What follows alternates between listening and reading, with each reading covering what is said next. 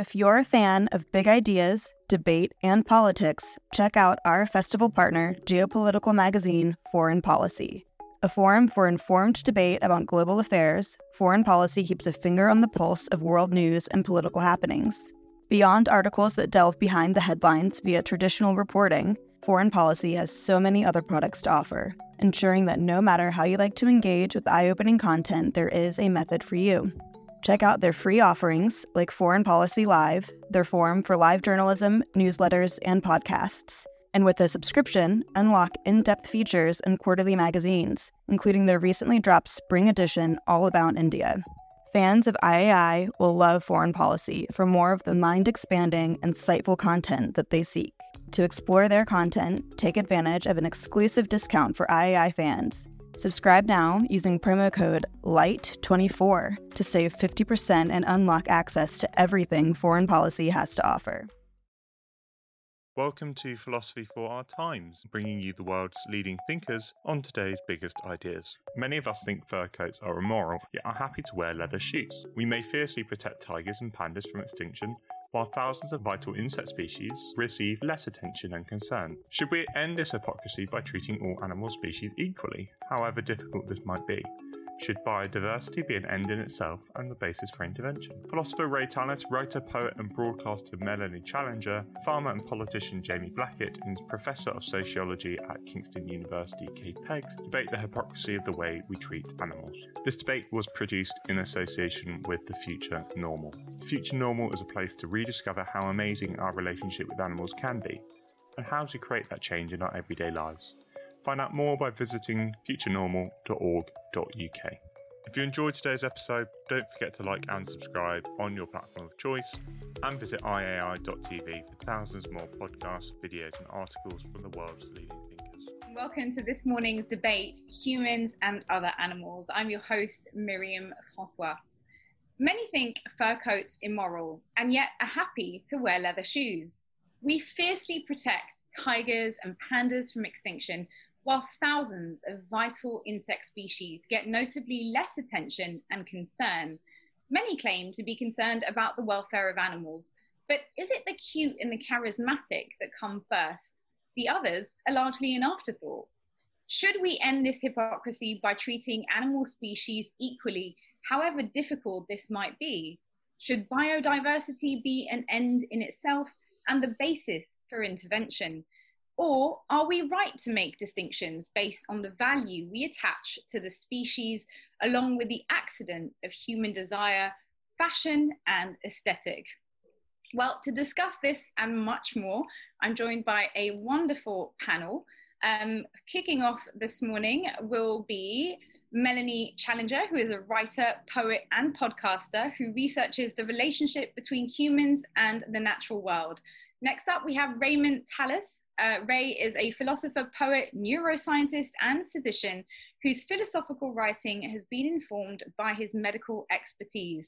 Next, we have Jamie Blackett. Jamie is a farmer, author, politician, and journalist who writes about rural life and politics for papers like The Telegraph and The Spectator.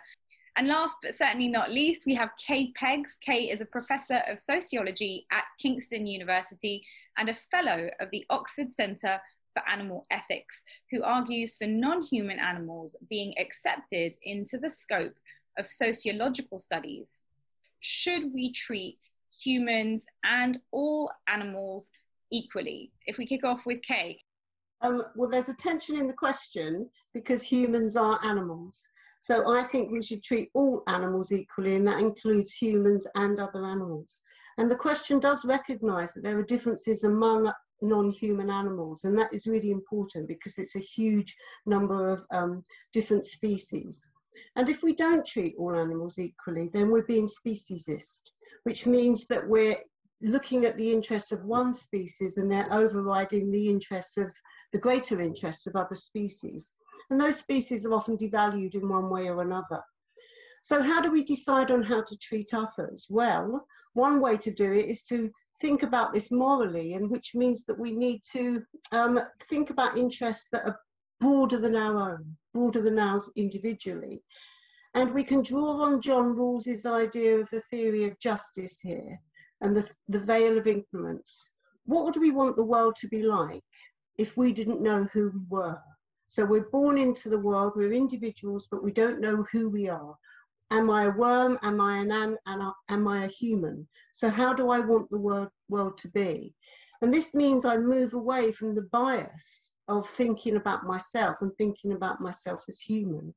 And so, in order to think about treating all animals equally, human and non human animals, we need to put ourselves in the place of other animals and think about how we treat them. So, yes, we should treat all animals equally.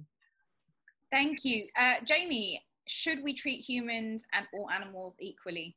Uh, no, I don't think so. Um, uh, as a farmer, this is very real for me. It's not just a dry academic question. Uh, we have something like 800 cattle here, and I'm also responsible for the biodiversity on this farm. I think if you took that question to its logical conclusion, uh, you would have to stop farming livestock uh, animals, and that would have very profound uh, impact on our ecosystem. I'm also an arable farmer, and uh, the, arable part of my farm is effectively a desert for wildlife. Uh, we're growing plant-based foods. Sounds wonderful, but uh, if you look at that part of the farm compared to the the other part of the farm where we've got cattle grazing, it's covered in birds and uh, small mammals.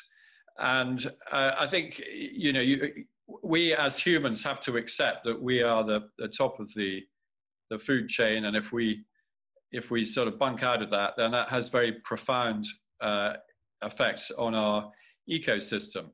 And the other thing, as far as the biodiversity is concerned, uh, if we treated all animals as equal, then we would uh, abrogate our responsibility as the only apex predator left in our ecosystem.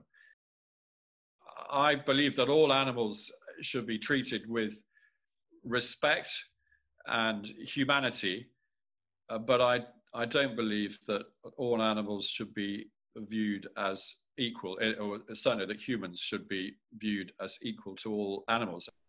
Thank you so much. Raymond Tallis, should we treat humans and all animals equally? Um, I'm knocking on a bit now, and yet I still don't know what kind of creature I am. I'm pretty sure I'm not a soul or an angel, but I don't think I'm a beast. Or rather, there's a big, huge gap between me and even my nearest primate kin, chimpanzees or whatever. So it's important to think about what's in the gap, and I know we're going to talk about that in due course, but it would include a thousand cognitive handshakes that make the fabric of shared lives and form the basis for our normative sense, our complex sense of ought, expressed in the notion of explicit rights and duties, duties that extend beyond our immediate circle.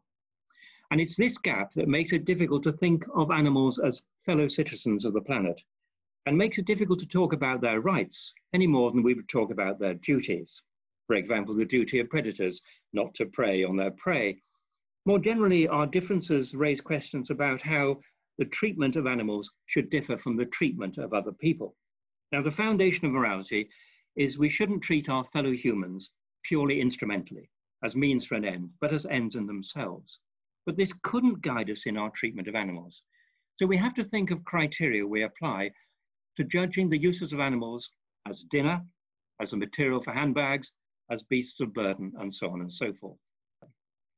But beyond this was also the wider issue of our treatment of nature, and for example, the environmental consequences of farming, such as the greenhouse gases that come from the rear end of cows.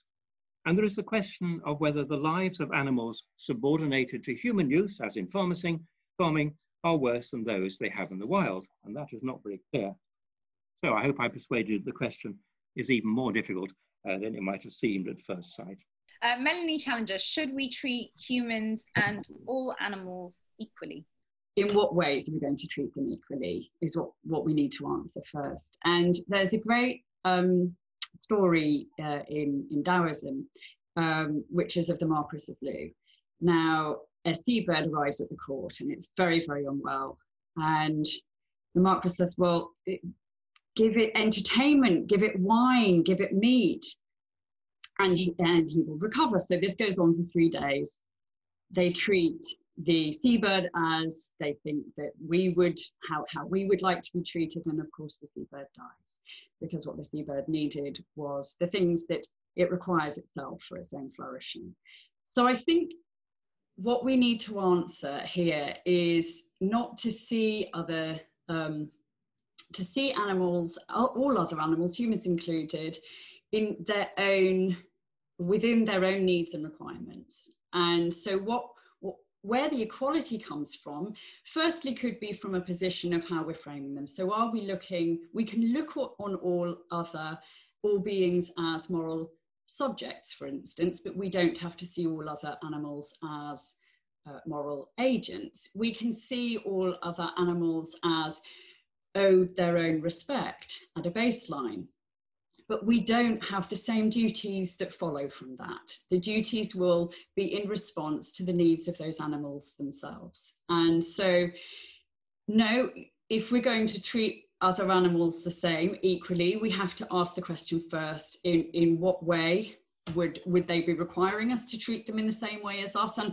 what we will find is if we follow from that we'll have lots of different ways in which we can interact with lots of different species that are respectful of the differences that there are across all of the taxa. Melanie Challenger, thank you for that. So now we're going to open up to our first theme of the debate, which is how are humans different from animals? I know some of you have touched on this already. But so there are millions of species of animals of all shapes and sizes, yet we believe that one of these species, one of the more hairless great apes, is categorically different from all others, or at least some of us here do. And for this, I'd like to kick off with uh, Raymond Tallis, who I think has already started us off on this, but we'd like to hear a bit more from you on that one. The difference goes very deep. It goes into the nature of consciousness. Human consciousness is um, characterized, uh, amongst other things, by what philosophers would call joint intentionality, the ability to share our experiences with others, which begins very early in life. You know, children who haven't got speech yet are pointing things out to their parents and so on. But out of that come a whole variety of other aspects of human consciousness. Hence time, uh, our sense that X is the case, our ability to make things explicit, our institutions, our appeal to explicit rules, etc., etc., our sense of nationhood, and so on. All of these things are derivatives of a fundamental difference between human consciousness and the consciousness of even uh, the um, higher primates. Don't take my word from it. I'm not a primatologist, but some of the uh, most um, uh, eminent primatologists, such as Thomas Suddendorf and so on, have spelled out this gap between us and apes, um, and even the, the great apes, uh, is pretty clear cut. And it really just requires one to acknowledge what is in front of one's nose in order to uh, see that. I, I sympathize with that. And I certainly think moral agency and abstraction, so our ability to live in a conceptual world, is a sign of the kind of cognitive niche that human beings have adapted for. So we you know, primates, mammals broadly, actually, mammals broadly show, uh, because they're so, you know, mostly social beings um, have kind of similar nervous systems and, and a lot of the kind of similar um, requirements of dealing with the external world and the internal world are quite similar. Um, you see a lot of pre- a premium on cognition and, and certain cognitive skills across mammals broadly. You see that very strongly in primates. Um, and I see, I, I, I know uh, Thomas Suddendorf's work and Michael Tomasello is, is another um, who would push for a kind of a, very much an exceptionalist response to comparative cognitive work. But there are others like Frans de Waal, for instance, who's also a very eminent um, uh, primatologist who doesn't push for such a hard line on, on the differences that he is seeing either in the neurochemical physiological structures or in fact behaviorally. What, what I think we're often talking about with the gap is cultural, because if you start looking back to where language likely emerged, for instance, now some argue for a sort of very, some is a language definition thing, but some would argue for kind of 70,000 years ago, but many also argue for more like 500,000 years ago. So pre-speciation to Homo sapiens. Now, even if we went, you know, 10,000 years ago, we're not going to see the huge gap that we're seeing now where we're sending sports cars out into space. So a lot of the gap happens over time because we accumulate external information through our cultures and our technologies how we respond to that morally becomes very problematic because because of that cultural gap that is nothing to do with you know what you feel or experience and how we ought to respond to that. It becomes very difficult to say that because you can talk on a computer you somehow have a greater value because that would also argue that our ancestors who didn't have computers would somehow have less value intrinsically and less duties owed to them than we might have now. So I just think it's a messier picture than that. That I guess would be my response. Kay, can I bring you in here? Language and cognition are what distinguish us um, as humans. There are real problems with the way, with the framing of the argument, because all animals are different, all species are different. So just to say humans are different from all other animals is quite um, problematic because we could say the same about many different animals. They're all different to each other. But we don't really know that much about other animals. We communicate, we seem to spend a lot of our time as humans talking about how superior we are and what makes us superior. And we have this, and we, and we recognize that in ourselves because we recognize who we are. And to me, it's largely socially constructed so what we do is we construct this difference as being one of superiority. And so we talk about ourselves as being superior. And much of this, I mean, much of the debate is, is hundreds of years old. It goes back to Descartes, who thought that we thought as well as had physical bodies and other animals didn't um, think, they just had physical bodies. And we seem to be still developing that same argument and to me, we need to listen much more to those scientists, if, if we're going to listen to science in this, and that's the way the debate is being framed, because we might want to think about it philosophically and ethically, as well as in this biologically scientific way that we're talking about. But listen to scientists like Marc Bekoff, who notices many resonances between the ways in which we behave, the ways in which we communicate, and emotions in other animals. And we know as well with the problems of knowing other minds, how difficult it is to know the minds of other humans, let alone knowing the minds of other species. So to make decisions about how they think and how they communicate, and indeed whether they have selves or whether they have cultures in, in terms of how they interact with each other, is very difficult for us to determine. But nevertheless, we still seem to be want to determine that in a way that makes us seem to be hierarchically superior. So we're the, we see ourselves as the yardstick. And I think that's a real problem. We need to think outside of that.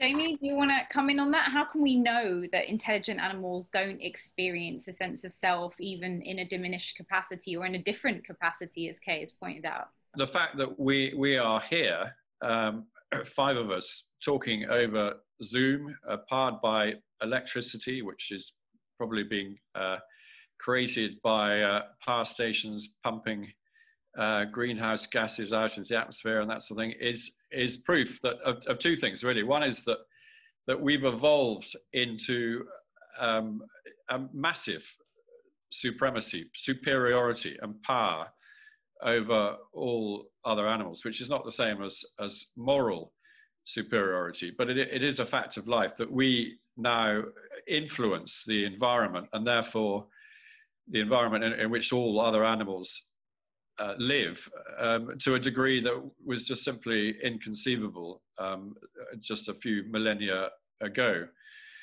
Uh, and also the fact that we're, we're agonizing over these um, moral distinctions is another important distinction between us and, and animals. Um, we are capable of reason in a way that uh, most other animals are not.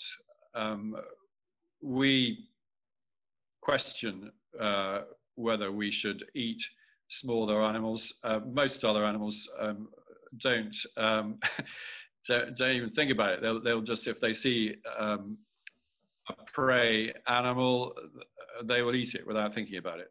Um, so I think it's, uh, and this sort of comes back to the um, the Enlightenment really, and the the, the ideas of, of uh, reason and logic and empiricism, um, we've learned through experience uh, that we can influence the, the animal world. I mean, we, uh, as farmers and conservationists, we focused on three things uh, habitat, food source, and protection, uh, which, normally means uh, control of, of other predators. That is a sort of part of the Enlightenment thinking. And my fear is that the animal rights movement, or certainly the more extreme ends of it, uh, I see as part of the, the counter Enlightenment, because it's going back to superstition, the sort of superstition that we had before the Enlightenment. Uh, so, uh, and that leads us nicely into the other question you asked about about sentience. I think wasn't it, and, and how animals feel. And and I I mean, we're in we're in really dangerous territory here. I mean, the government is is I believe in the Queen's speech there was something about animal sentience, and they're going to pass legislation that acknowledges animal sentience. And of course, I agree that all all animals are sentient, that they are capable of feeling pain, and and certainly they feel emotion. I mean, as uh, as a cattle farmer, I've learnt to look at uh, the way that cows' uh, ears are pointing. I mean, it's very you you can instantly tell when something is wrong when their ears go down, and in fact, it's it's really extraordinary the way. Um, if a calf has pneumonia, you can you can you could almost tell what sort of pneumonia it is from the angle of its ears. Uh, I mean, I think they've, they've, they've now sort of starting to prove that sort of thing.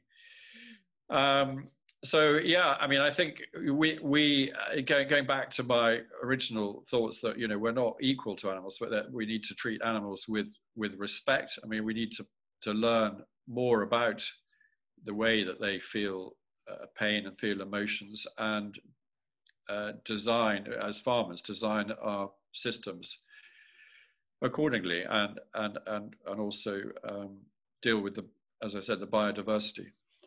Um, Melly, I know you wanted to jump in before we move on to theme two. Please go ahead. Let's just be clear about a few things. The first thing is that the Enlightenment ideas came out of a, a monotheistic, largely Christian perspective. The men, and they were largely men who were putting forward those ideas at the time, John Locke and, and, and so forth, that sort of generation, were um, very religious, very bound within religious a religious framing, which was largely an exceptionalist framing. Now that is not inevitable around the world. There are many other worldviews that situate themselves with regard to other species in different ways.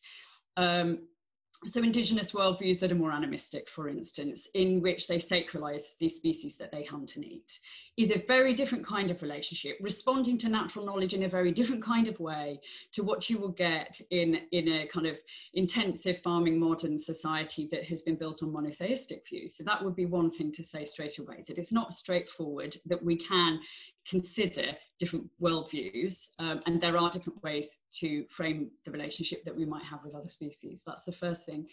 The second thing is the idea that we are an apex predator and that this is somehow bringing value into the world. Actually, our predatory nature is precisely what complicates our moral nature. Um, our, it, is, it isn't inevitable our morality emerges from the fact that we are not a herbivore. We happen to be a predator, and it does complicate our moral senses, often which are physical and they're experienced. They're not just rational, they're not just logical. We are responsive to drooping ears, for instance. You know, that affects us and it affects the moral actions that follow from that. Um, but our predation, our, our role as a predator, if we were to say that that is what gives value, bear in mind that we have about 4% of the of the mammal biomass mass now that is is wild. On top of that we have the most populous uh, bird in the world is the chicken. On top of that we have mammal sizes and this has been happening since pre homo sapiens. Mammal sizes are now smaller uh, than they've ever been since the dinosaurs were on Earth, and that is through human action.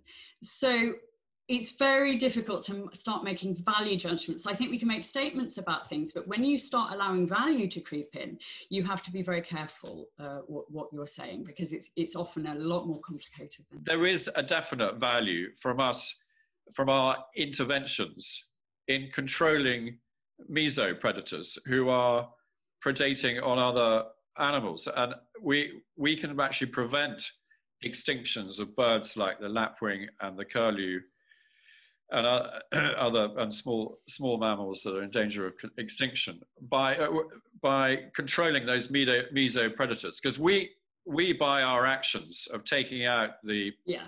you know the eagle owls the wolves the bears that sort of thing we've we've allowed a completely fake environment in this country to develop uh, and we have a responsibility i think to uh, to a certain extent put that right. I mean, you know, we could introduce wolves and bears, reintroduce wolves and bears and lynxes and things, but I mean, in most parts of the country, that's not terribly practical. It, it might be okay in parts of the Highlands of Scotland.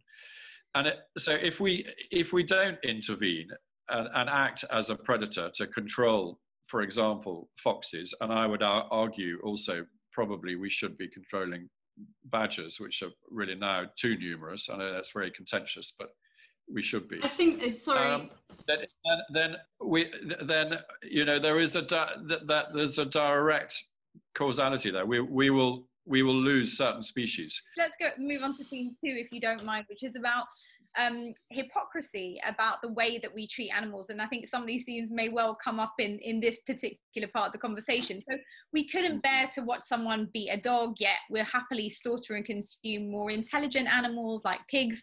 We worry about the loss of panda habitats on the other side of the world, but we don't mind wearing the skin of our fellow creatures. So the, the second theme here today is Are we hypocritical about the way that we treat animals? And I would love to bring in Kay at this point because I suspect you may have a strong view on this one.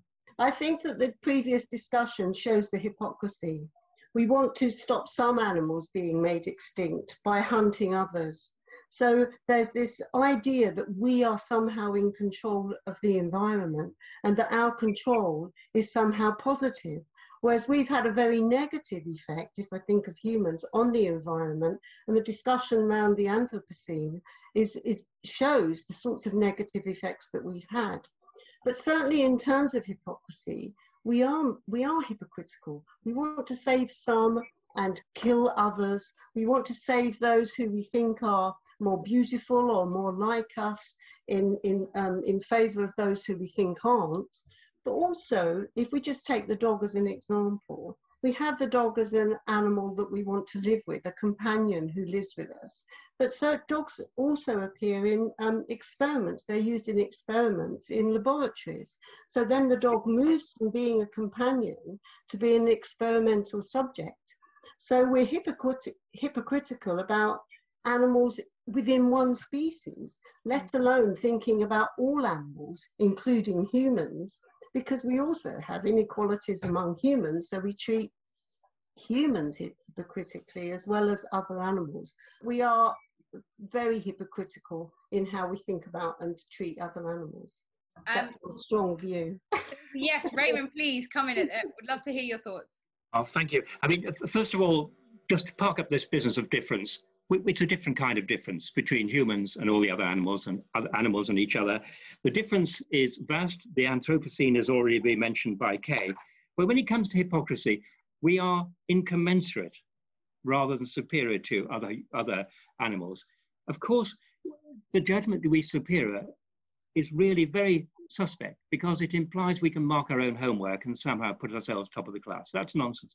We are differently different, and uh, that profundity of that difference is evidenced in the enormity of the Anthropocene. But the fact remains is uh, that we do value our survival and that of our loved ones greater than the survival of most other animals.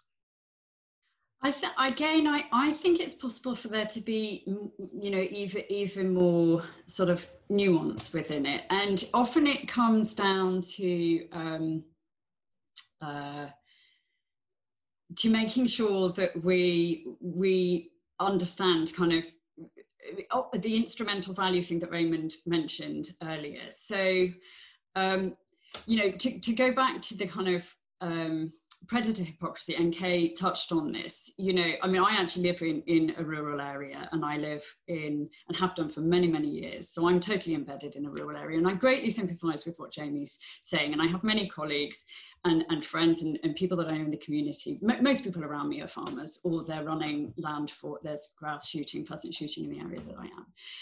Um, so I, I hear all of these sorts of things all the time you know there are several things that we just don't you know don't know that i would say to add a bit of nuance here. We don't for instance know what a healthy curlew population looks like. Nobody knows that. My husband's a seabird ecologist i can tell you for now that no, no one quite knows what that is. We don't have that data. So we're making best guesses and we're making it in, within this idea that our countryside should have this number of creatures or these creatures should be here and other creatures shouldn't. So you know and i hear these sorts of things all the time. The reality is we don't quite know. We're making best guesses. We're picking around from time scales and baselines that we think will work for us but mostly we're able to live with that huge amount of flexibility and the question of whether you know why a curlew would matter and a pheasant wouldn't for instance or why you know th- these sorts of things are deeply problematic often very under-examined and often very rarely publicly debated or deliberated in any reasonable way. Um, and they are complicated and they are nuanced. Um, but they are possible in our world because basically other animals have no intrinsic value. We do treat them as ends. And I think it is possible to rethink that and to unpick that without falling into the situation. I would like to hear Raymond respond, respond to that actually, because I would be interested. You know, you can have interspecies and sort of intraspecies obligations, going back to that kind of Marcus of Loo idea, other animals have different requirements. You can both allow to have intrinsic value and not assume that human beings always have kind of instrumental rights over other species. But you don't have to necessarily um, say that in all situations, therefore, we treat a mosquito in the same way that we would a baby, because that wouldn't be how we would flourish. Our flourishing is very different. The kind of thing, you, you know, that would be really um, uh, uh morally disa- and psychologically disastrous for human beings. So we have to respond to our, our you know, the, the duties and, and needs that we have to flourish for us, but we can't, that doesn't close off being responsive and complicating the kind of moral duties we might owe to other species if we pay attention to their distinct and different needs as organisms. Um, I will bring Raymond back in on that, but Jamie, I'm very keen to hear your thoughts on this and whether you think there are hypocrisies in British wildlife policy more broadly. Well, I think certainly. I mean, just well, just picking up on a couple of those points. Kay asked um, about control, and you know, why should we assume we are we're in control? Well, we are in control. I mean, whether we like it or not, as a farmer, decisions I make on whether I plough up a field or whether I plant trees or look after the hedges or whatever. I mean, it, it's even cleaning out a ditch has an impact on the on the newt population. I mean, we we we are in control. And Melanie was saying, how do we know what a healthy po- uh, curlew population looks, what it looks like? Well, we'll know when there are no curlews that that's not healthy. Um, you know, we're we're on the brink of extinction with with quite a lot of birds in particular in this country and, and and other small mammals like the red squirrel, for example. Um, and so it, it, the hypocrisy, I mean, we, I mean, there's, okay, you can argue there's this big hypocrisy that, that we, um, you know, we say that we, we, we love animals and we treat animals with respect and then we hunt them or we farm them and eat them or whatever. And, and I, we can agonize about that, but I, I mean, I guess I guess the fact you know there's a broader truth that the reason that we do is that we've always done it, and we've we as humans have evolved to do that, um, and that's part of being human in my mind. Uh, but in terms of policy, you talked about the policy, yeah, and there are definite. I can, I can highlight a number of hypocrisies. I mean, talking about squirrels, for example. I mean, we we know there's plenty of empirical evidence that uh, if you have grey squirrels coexisting with red squirrels, then uh, the red squirrels get wiped out by the, the squirrel pox uh, carried by the grey squirrels, and, and also, you know, they get outcompeted. And, and the grey squirrel is not is an alien species um, introduced by the Duke of Bedford in 1858 or whenever it was. Um, and uh, you know, I I have no difficulty in uh, if I see a grey squirrel here because uh, we also have a healthy population of red squirrels, one of the last places that does, uh, then I have no hesitation in in trapping that that grey squirrel and and killing it. I, I, to me, that is a a, a moral judgment that that it, uh, I'm fine with. But there are people who disagree with that, and there there there, there is a, a movement in this country led by people like Chris Packham to have the grey squirrel protected, knowing full well the uh, the impact that it has on the on the endangered red squirrel species. And that to me is a hypocrisy. I think there's a, a hypocrisy in the people who say that uh, we should not do, do something about the TB in badgers because TB affects badgers dreadfully. They suffer from it uh, and die. And I think they, that, you know, that is something that it needs to be dealt with, irrespective of the, the impact on, uh, on the cattle uh, herd in this country, and I, and I, and I fully accept that the, the cattle are the, the main culprits. The people should not be moving cattle around the country and spreading the disease. I'm, I'm very clear on that. But I also, you know, believe that there is a hypocrisy in saying that you should not cull badgers, knowing that uh, by not doing so, the, there's this terrible disease in, in the badger population that's just going to carry on proliferating. Uh, and there's a, a massive uh, hypocrisy, I think, in, in the argument, uh, in the, the, the, vegan movement um, promotes. Uh, you know, they, they, they talk about the, the cruelty to, uh, to animals, the, eating, um, eating them, using the, the leather, and, and actually the biodiesel from the tallow, which something that never gets mentioned. Um, but I can say, as a, as a mixed farmer, that, that and this has been proved in numerous studies, that many more, many, many more sentient creatures die or are deprived of life uh, through arable farming, through through cropping, through you know producing plant-based food. So there's a there's a massive hypocrisy here because we you know we anything we eat, um, some creature has has died or been deprived of its environment in order to to create that food. So you know that there's another example of our hypocrisy, I think, but there are many. Thank you to all of you. I, I know that um, we wanted to, uh, Raymond, you might have wanted to come back on this one. I'm wondering if you can bring that in maybe to your answer on the third question, because I do want to touch on this one, which is the, the future of the movement. You know, um, the fact that animal rights in the West has been growing. Is this going to continue?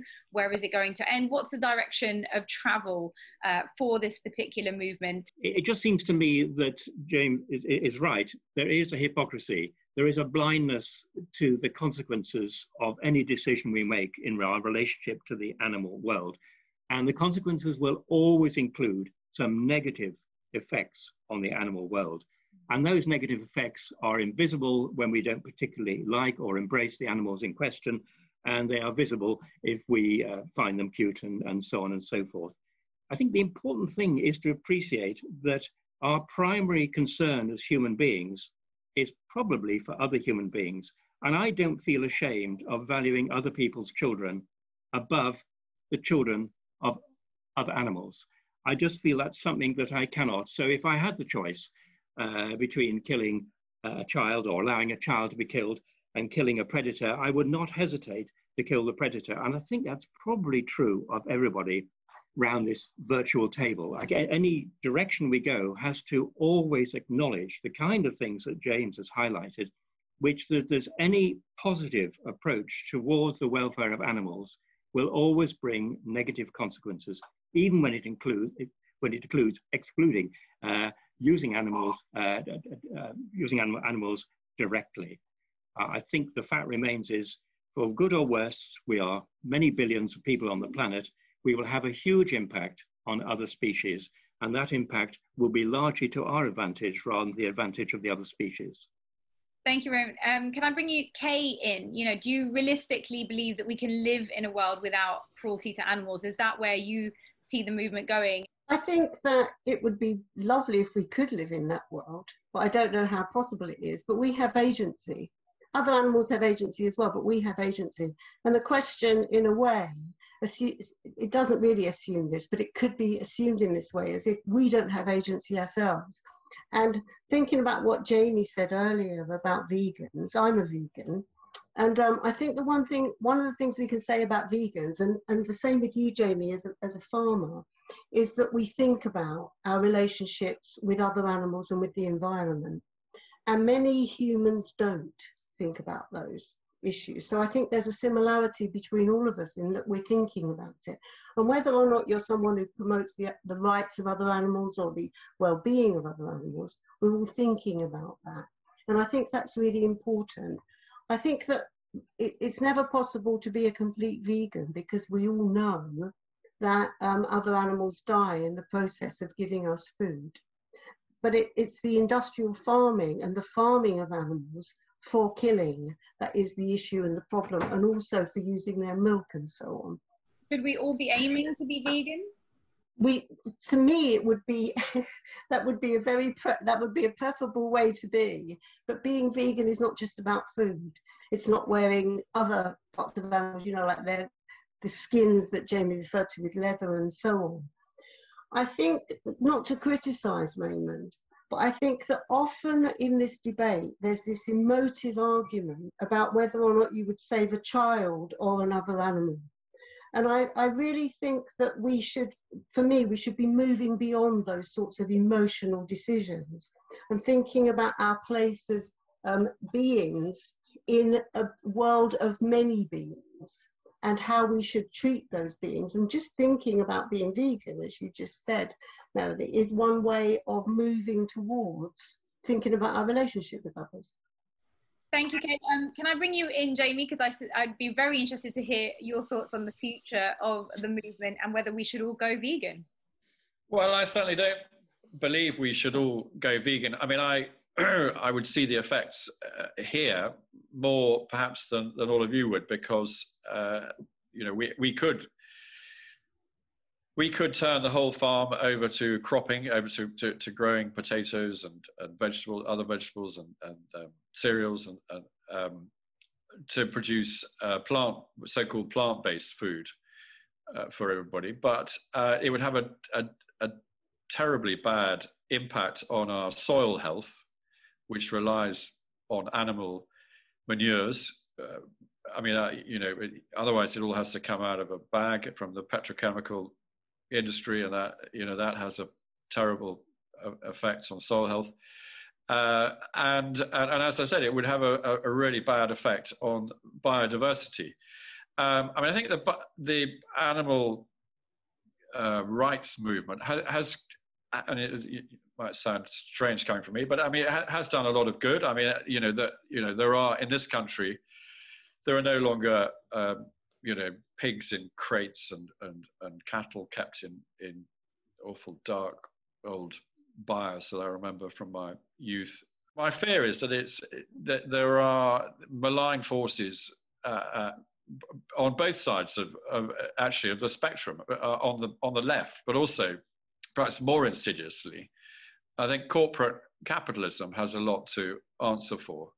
Uh, the big global conglomerates, Kellogg, Cargill, all these huge multinational firms who are answerable to nobody, you know, they, no government is big enough to take, to take them on.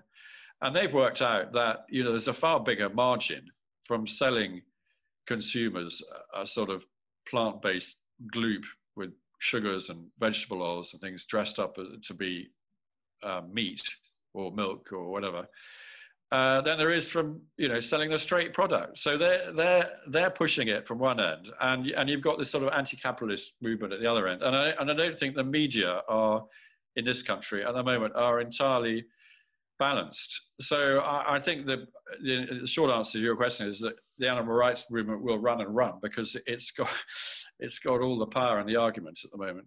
Thank you so much, uh, Jamie. Melanie, do you want to give us your thoughts on the future of the movement?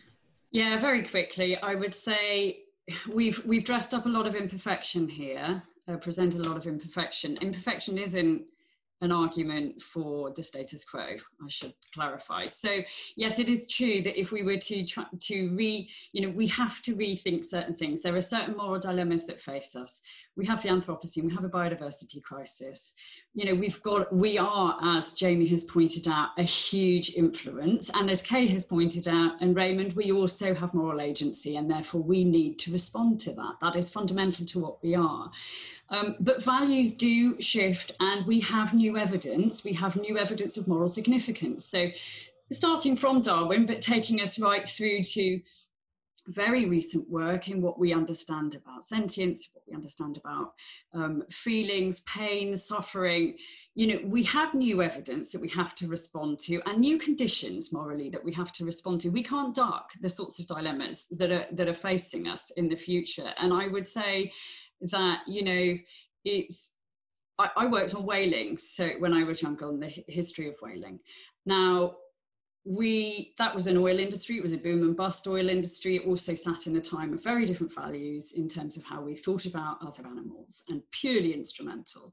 Now that system led to um, and it was a deep tradition for people really important tradition that that you know for people's lives for people's livelihoods great major source of income across europe and north america but the realities are that we drove those animals because we had gave them absolutely no value on their own terms purely instrumentalized them industrial forces were applied to that, and you ended up with the near extinction of whales in the Southern Ocean and the bowhead whale and, and, and the right whales um, in, in the northern latitudes. So we had to have a moratorium in because frankly people would have made more from the capital on the on killing all of the whales than they would have done in, in doing it in a more sustainable way but what we found is that over the years since value values have shifted. We look at whales in a very different way now, and the economies have shifted too. So you actually make more money now from from whale watching than we did in the original industry that we had. Values can shift and economies can shift, but it takes time and it's often, you know, quite messy and you need a fair space for deliberation and thought thank you so much. I want to thank all of our panel for your contributions. We could have kept going a lot longer, but unfortunately, our time is up. Thank, thank you. Thank you. Thank you. Thanks for listening to Philosophy for Our Times. If you enjoyed today's episode, don't forget to like and subscribe. And visit iai.tv for thousands more podcasts, videos, and articles from the world's leading thinkers.